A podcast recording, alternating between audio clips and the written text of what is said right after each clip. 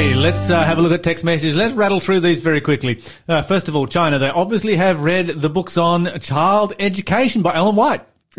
yeah, Big, big, big plug for Ellen White right there. Whether they've read them or not, and there's every possibility they have read them because there are uh, education systems in some parts of the world that do base their secular education system on those books. Mm-hmm. Um, then uh, I don't know, but they're certainly uh, taking a leaf out of it with this uh, with the latest changes that they've made.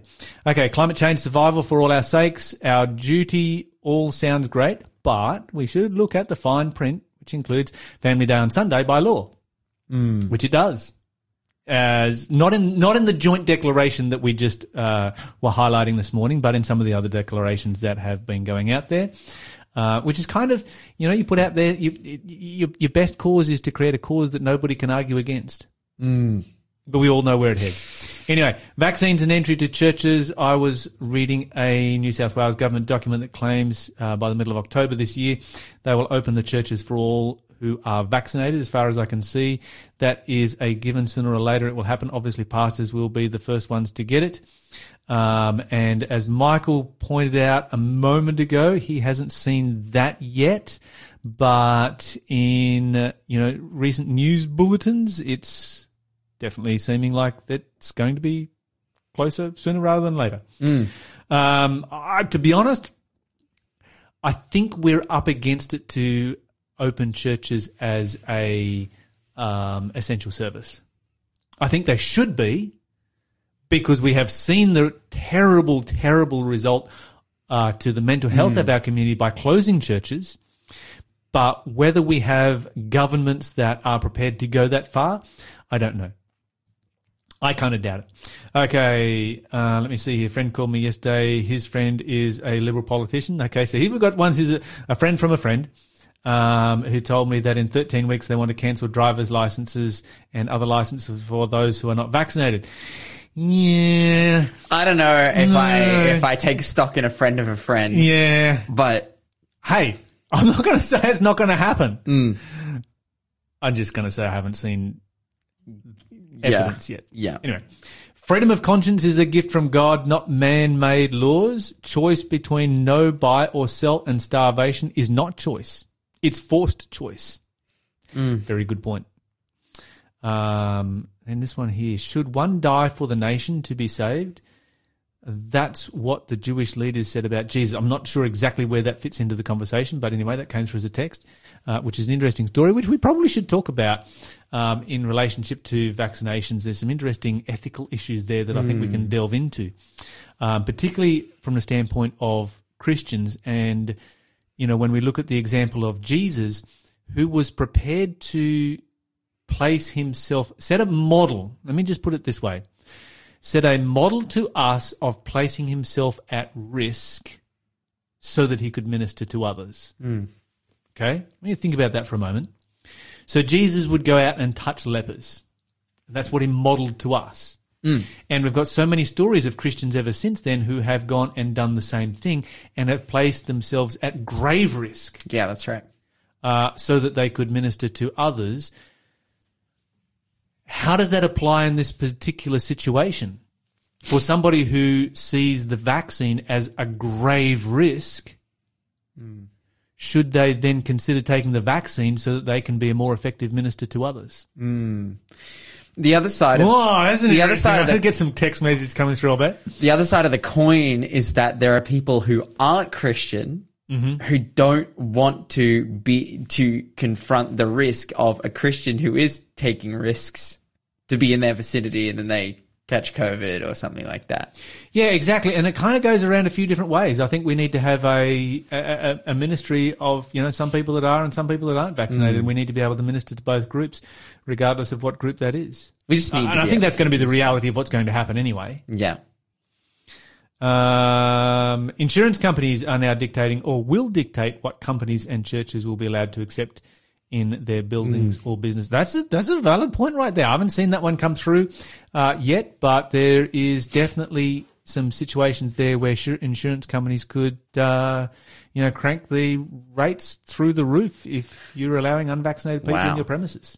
Oh, dude, if you crash your car and you're unvaccinated, you they don't that, that that's pretty ridiculous, but it's it, it's interesting. Uh, like it's an interesting way to think about how this can be controlled from yeah a, a private standpoint. You know, in in terms of like private companies like insurance companies limiting their support of people Yes. of a service that's so essential, but they have the ability to make those decisions because they're a private company. So, oof. Uh, okay, so October 18, freedom for vaccinated people, obviously not free for the unvaccinated. You just heard it on the news. There's been a bunch of news bulletins that have dropped this morning. I have not yet had time to digest them all. So I just looked up. The word hasn't come out yet as to whether we're going out of lockdown, but people are saying it's unlikely. Yeah. North, North Coast, places like that. Yeah, but no, no, in Newcastle, Oh, Newcastle? in Newcastle, because they're supposed to decide today, because this is the second last day of of our lockdown here, our scheduled lockdown. They're supposed to decide today, and the word hasn't come out yet. So we're watching that space. What's that space? Okay, I find it sad that governments are willing to mandate something with unknown long term benefits, yet unwilling mm. to mandate things with known benefits, such as plant based diet, no alcohol. Totally agree. Totally agree. Absolutely. Couldn't agree more. You know what's so interesting? Like before we went And back this in. is, sorry, sorry. Let me butt in. Okay. If you are going to allow people to risk their health with alcohol, which is a known risk, Yes. If you're allowed to give people freedom of conscience to drink alcohol, which you know is going to shorten their lifespan, mm-hmm. then why can't you give them freedom of conscience to not take the vax? And and then you could make the oh, but it's their personal decision. Well, it's been people's personal decision to drink alcohol and crash cars through houses and kill people. Exactly. Know, exactly. like- alcohol endangers the entire community. It's not it's not just you endangering your own personal health. It's endangering the entire community. And the simple reality is is if you're vaccinated from COVID, why would you be afraid of somebody who is unvaccinated? Mm. You know, you're going to get a bad headache for 10 days or something or other. Yeah. But, you know, Th- th- that's the point of the vaccine is that you can get COVID and be all right. yeah, and not go to hospital. Yeah, That's what it's all about. It's, it's, it's supposed to be that, you know, anyway. Um, No, but that makes little- it, remember before we went into lockdown and we were talking about lockout laws in Newcastle and how they were changing it and people were calling it like ridiculous and stuff like, man, oh, if, if only like, yeah, there was kind of very little uproar to people like to lawmakers making a decision that would so clearly affect the health of people.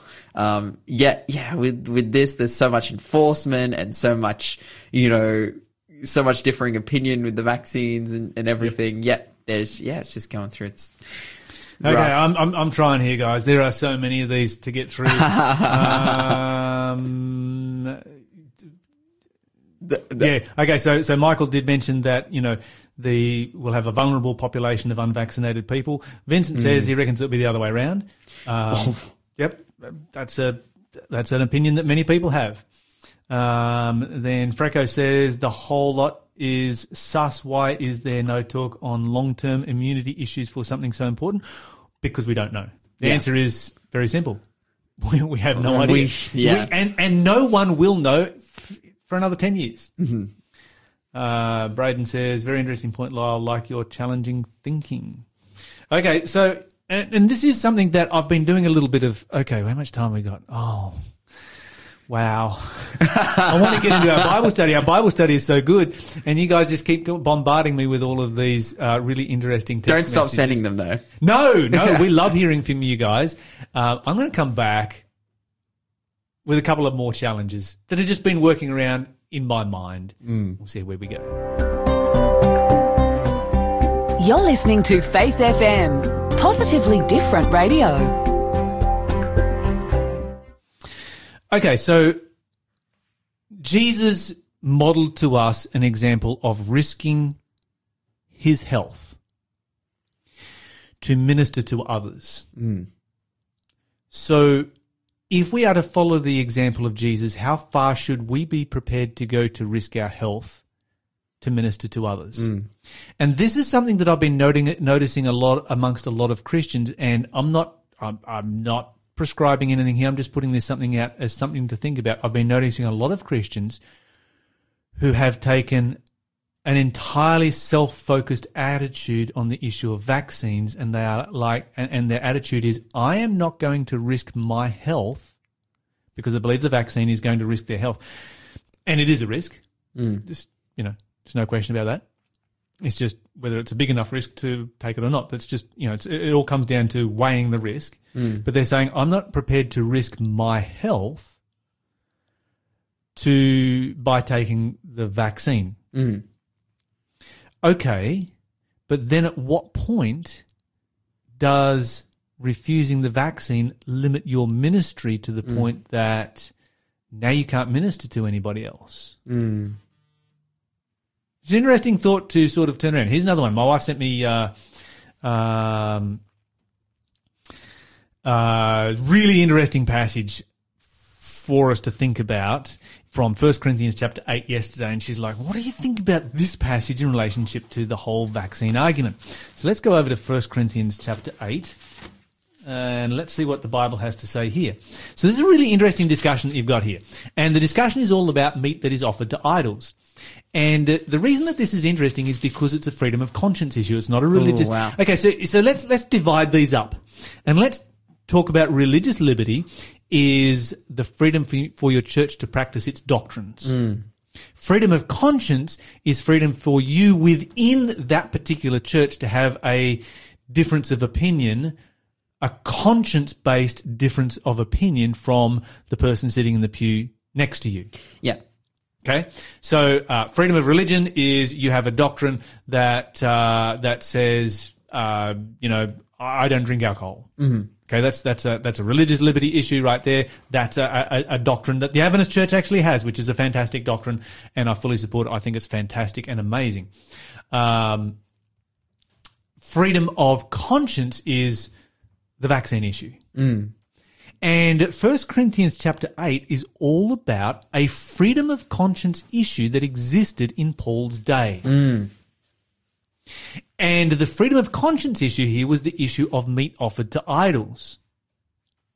And this is a really important passage that I think we need to look at because, uh, and here's homework for all of our listeners. I want you to go and I want you to read in detail 1 Corinthians chapter 8 and actually digest everything that this passage is talking about. Here's the issue. Paul is ministering to a Gentile church. Mm-hmm. These are all people who are former pagans. Mm. A part of the pagan religion was the concept of eating the God. Mm. And to have God within you, well, how do you get God within you? Well, maybe you eat the God. Mm-hmm. And so there was a whole slew of different ways that this used to be practiced in the ancient world. And it's kind of the origin of uh, consubstantiation and transubstantiation that you find in uh, Roman Catholic or Lutheran churches today. Uh, but the the idea behind part of it was, you know, this this idea of meat that is offered to idols. Whole bunch of different ways that this went, this this was practiced, but essentially, this was meat that was dedicated to idols. And when you eat this meat, you eat the god, mm. and you are absorbing the god that this meat has been dedicated to you into your body, and that god will now become a part of your body and live out within you. Mm. As the, the, the, the kind of concept between, be, behind eating meat offered to idols. And so you've got a lot of pagan Christians who, when they become Christians and they leave idolatry behind, they're like, well, we're never going to touch that kind of food again. Becomes a little bit of a burden for them, but they're like, no, that's our, that's our conscience. Our conscience forbids us from doing so. The apostle Paul would turn up and he would eat anything that was appropriate to eat. You know, if it was good, clean food, he would eat it. Yeah. Regardless, because he's like, well, idols don't actually exist. They're Yeah. not a thing. You know, they're a carved piece of stone. They're not a, you know, not a person. They're not a, there's, there's, there's no such thing. And so this is food. Yeah, he's a Jew. Like he has Yeah. no background in this. Like None. It's like oh, no yeah. interest in it whatsoever. And so his conscience is not defiled by meat that is offered to idols. However, there are others there whose conscience is defiled by it and they refuse to do so. Hmm. So read through 1 Corinthians chapter 8. We have to ask ourselves the question, all right, did Paul hammer them on their issue? Hmm. Did he cut them off over this issue? Did he say, I won't worship with you because you have a difference of opinion with me on this issue? Did he call them stupid Yeah, well. because of this issue? He did none of those things over this issue. He said, no, we need to stand up for the weaker brother who has an issue of conscience on this issue. Mm. Right? We need to allow the weaker brother to have freedom of conscience on this issue. Just because I, just because it's, you know, I have this, I have this freedom to eat it,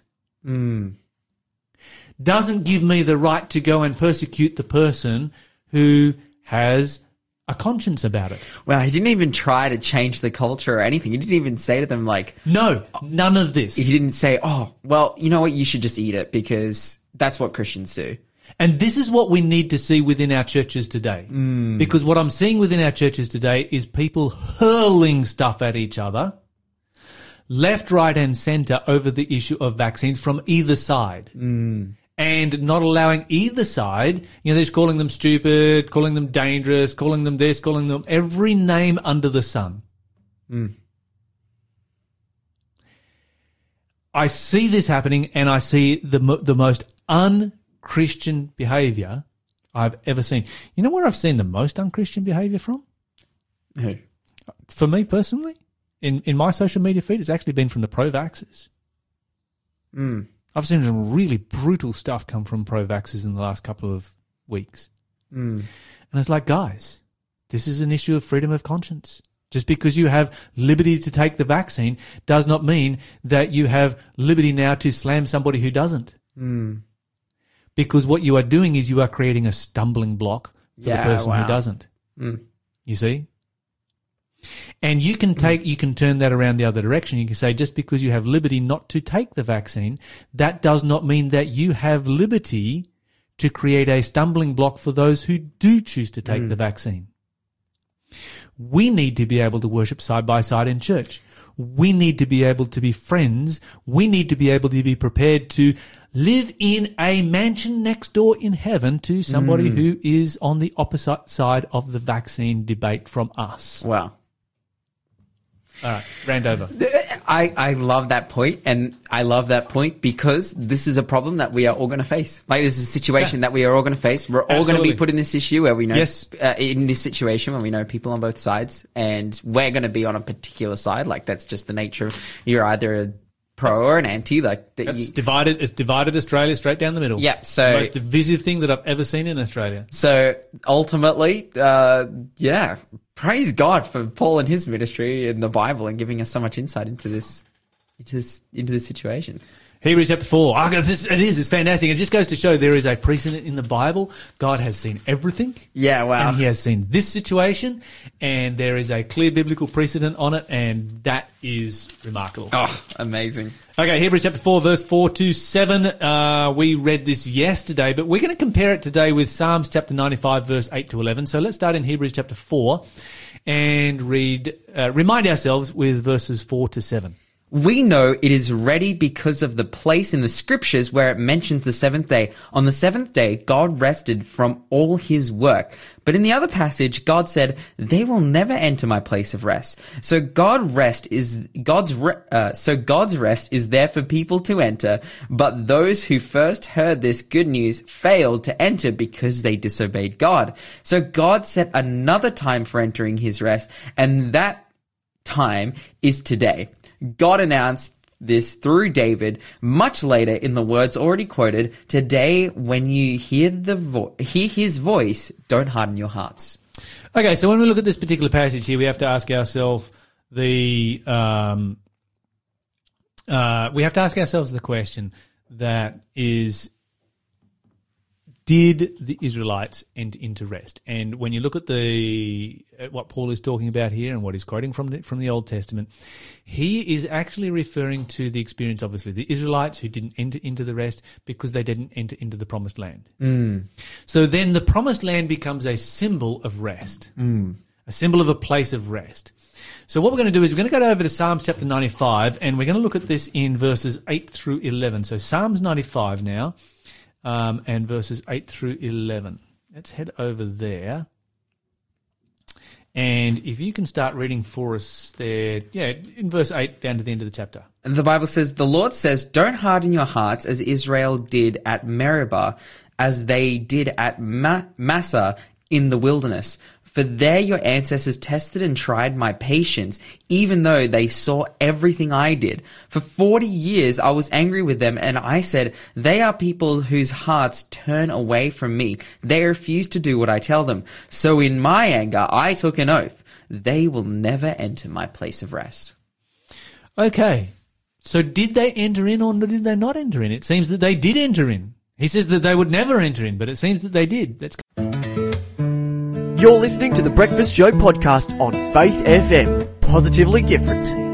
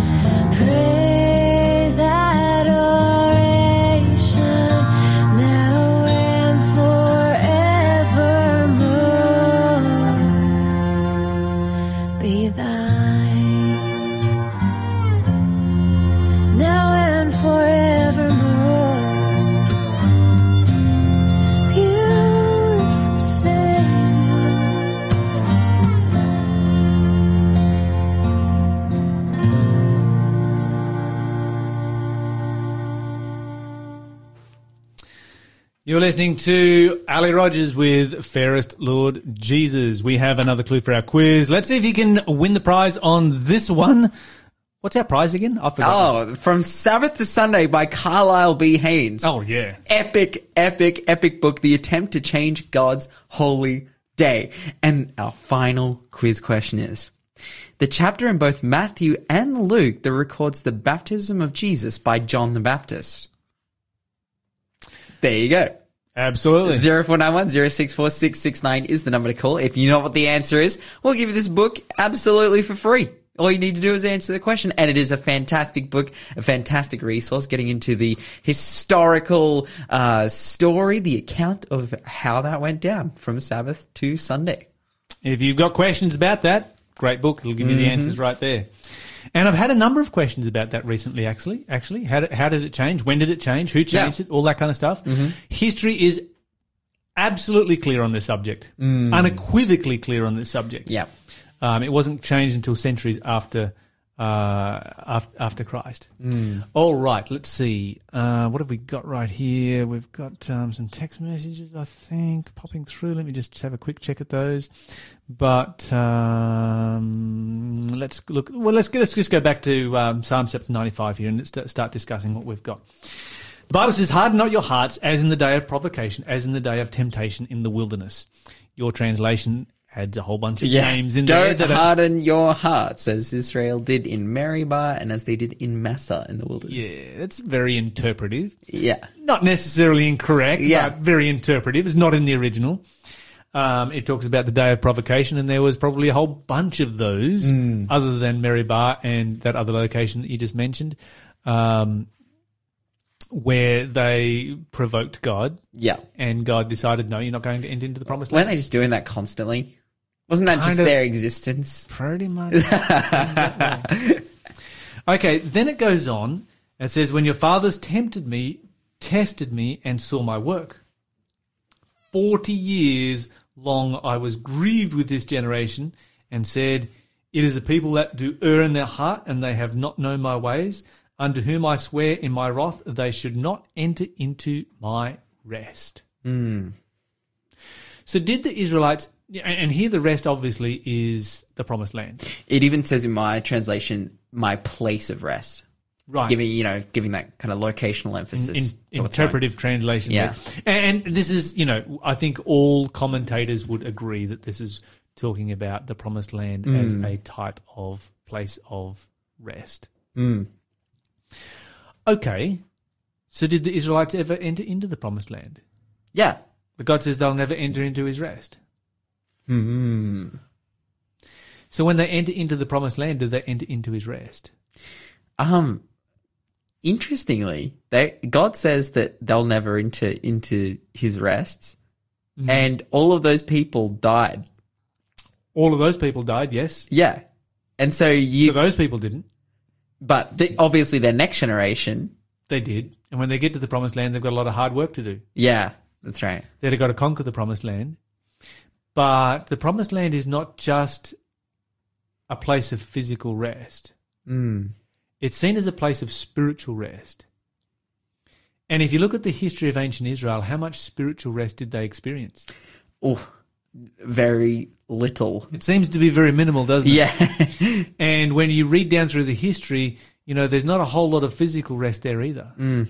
You know, you, you, you, you look, even look at the Israelite empire. mm. when it really did become an empire um, under David and Solomon. David's whole life was spent fighting. He was a warrior. He was a warrior king. And, you know, it was almost like every summer he went to war somewhere. Well, you've got Solomon who comes along, and certainly there is a reign of peace under Solomon as he solidifies the empire, as he creates a tremendous amount of wealth for the empire. He becomes the massive, you know, CEO of the empire. Mm.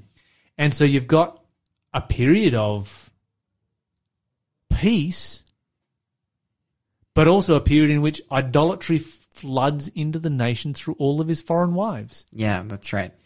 Solomon's out there building high places to worship these pagan gods within the nation of Israel. This is the equivalent. And some people are like, well, isn't he just practicing religious liberty? No, this was God's church. This is the equivalent of setting up a pagan shrine in your church hall. Yeah, It's like, okay, you pagans worship in the church hall, we'll worship in the church hall, vice versa, however it might be. No, we don't do that. yeah, that's right. Um, we, we certainly say to the pagans, you can, you can set it up down the street somewhere. Yeah. But we don't set it up in the church hall. But and this is like it's interesting that these two times of like even in the peace of the experience, like this was considered the golden age of Israel, followed by a slew of terrible kings, in which the only spiritual victories that Israel had were in a, in response to massive idolatry, and then were ultimately like you know I look at like the story and life of Elijah ultimately just became a flash in the pan that didn't result in anything and just continued to go down the track of idolatry. these, you do have these, uh, these short flashes in the pan. well, for Elijah, it's very short. Yes. It's like, oh, dude, the rain comes. Like he had the battle on Mount Carmel. The rain comes, and then like, you know, he's there for one day, and then runs away, and they all go back into idolatry. Uh, There's a little bit of, you know, you got Jehu comes along and Jehu's like, yeah, I'm going to get rid of idolatry. And so he kills them all. Yeah, and then his life ends with, oh, but he fell into the sins of his fathers and died. Yep. like, so it kind of makes a bit of a start under Elijah, but it goes nowhere. yeah, that's right. You've got some uh, spits and spurts of it in the southern kingdom of Judah. Mm. You know, you've got some great kings down there, you know, Hezekiah and so forth, tremendous kings um, that brought, you know, tremendous revival to the nation at various times, Josiah and others. Um, some some just shining mm-hmm. examples of Yeah. people who were faithful to God. But it was always a battle. It never came in a context of peace Yes. or a struggle. It was always a response to great, like, nation shattering problems. And the ultimate result is that they go into captivity. Yep. like, the, the northern nation goes into exile and vanishes, disappears, never to be seen again, and the southern nation goes into captivity and then comes back. And when they come back from captivity, do they then find rest? um, well, they just become subservient to whichever world empire is ruling at the time. And they develop a religion of works. So basically, what they do is they look at, oh, we went into captivity because we were not serving God well enough. Yeah. Well, you know, serving Baal is definitely categor- categ- categorized as not serving God well enough. and so they decided that they were going to counter that by saying, okay, we're never going to go into captivity again, so we are go- going to serve God well enough so that we never go into captivity again. And then they started making rules. Yeah. This is how you serve God. This is what you do. This is how you keep the Sabbath. They made so many rules. And this is where the whole concept of salvation by grace really did disappear. Mm. And salvation by works was very, very firmly uh, entrenched within the Jewish religion and is still in the Jewish religion today, uh, sadly. This is this is one of the great weaknesses of the Jewish religion is that it is lacking in grace. And this was the period when that really happened and it really took over the whole concept of salvation by works. So that when Jesus comes back and Jesus says, you know, uh, love the Lord your God with all your heart, with all your soul, with all your mind, love your neighbor as yourself, on these two commandments hang all of the law and the prophets. It's a new concept to them. Didn't used to be. He's quoting from the Old Testament. Yeah. He's quoting from Leviticus and Deuteronomy. This is not a new concept. It was it, actually that that was, was quoted to him. yes. It was quoted to him by someone in the crowd. Like they were like, "Oh yeah, isn't this what you're supposed to do?" Yes. Yes. Yeah. They had no idea what and- they were and talking Jesus, about. Jesus turns around and says, you know, you're not far from the kingdom of God. Mm. And so the lesson for us here is this: we need to look at these individuals of the past, the, these, these, the history of Israel of the past, I should say, and apply it to our lives in an individual way. Mm. Are we enter, in, entering into the rest that comes from God? Are we resting in His grace? You're listening to the Breakfast Show podcast fighting? on Faith FM. fighting God. Positively different. Let's be resting in Jesus Christ today. Come time for our Question of the day. All right, Lyle. Our question of the day is pretty simple one. What does it mean to be anointed? it can mean a whole slew of different things uh, right here. And let's start working our way through them. First of all, uh, in the Bible, you could be anointed to be a king, a political leader. And that means that you are chosen by God. It does not necessarily mean that you are filled with the Holy Spirit for that particular purpose.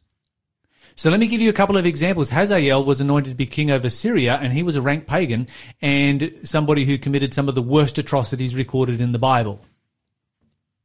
But he was chosen by God to be a punishment to the nation of Israel. Then you've got, uh, you know, Acts chapter 4 verse 27, the Bible says, for of a truth, uh, for of a truth against your holy child, Jesus, whom you have anointed, um, you've got the anointing of Jesus right here. He was anointed by the Holy Spirit at his baptism. You've got the anointing of other kings, like, say, for instance, King David or King Saul. And when he was anointed to be king over Israel, when King Saul was anointed to be king over Israel, the Bible says that he became another man and that he prophesied. Clearly, he was filled with the Holy Spirit at his anointing. You've got the anointing of the Holy Spirit. Then you've got the anointing that goes along with healing, and we've got lots and lots of different uh, passages in the Bible that relate to this. Um, Mark chapter 6 and verse 13, talking about the disciples as they are sent out by Jesus.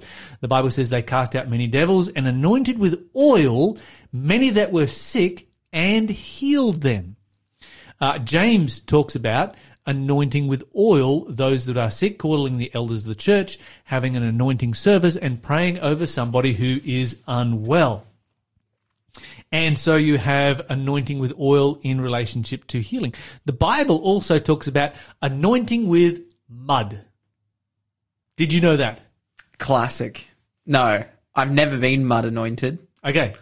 Uh, the blind man was anointed with mud. The Bible That's says the Bible says his eyes that Jesus spat on the dirt made mud and anointed his eyes with mud Mm. um, and healed him. And then you have anointing for burial. And so, for instance, when uh, Jesus was um, was you know when when Mary came in and uh, at Simon's house gave the you know the alabaster jar full of perfume and poured it out on Jesus' feet. He said that she was anointing him in preparation for burial. So anointing can mean a whole slew of different things in the Bible. Probably the most important thing that we can look at is anointing of the Holy Spirit. Throughout the Bible, the Holy Spirit is, is symbolized by oil.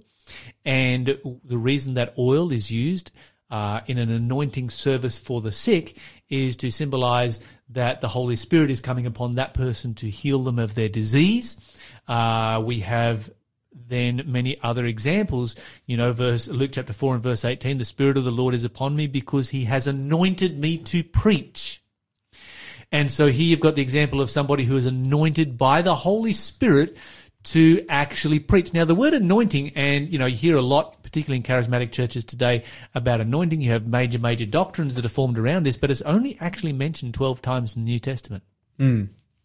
And not all of those times are the anointing of the Holy Spirit. You know, you've got the anointing of mud, you've got you know the anointing of you know other other people and so forth. And so um, it's not always the anointing of the Holy Spirit, but it is definitely there. And so what you've got is when the Holy Spirit anoints somebody to preach, this is the equivalent of receiving one of the gifts of the Spirit. Mm. Every Christian, when they give their life to Jesus Christ, becomes another person, mm. as King Saul did. Every Christian, when they give their life to Jesus Christ, receives a gift of the Holy Spirit, as Saul did. Not necessarily the gift of prophecy, like King Saul got, but they receive a gift of the Holy Spirit. Mm. What we need to do as Christians is to know and understand very clearly what our gift is so that we can use that gift that we have been anointed with in sharing the gospel message with others. And if you are unfamiliar with what your uh, particular gift is, then that's something you need to pray about and study about and maybe talk to other church members, even your pastor about, and uh, so that you can go on a journey of discovery to find out what has the Holy Spirit anointed you with. Because we have all been anointed. Right. Thanks for being a part of the Faith FM family. Join our community on Facebook or get in touch at 1 800 Faith FM.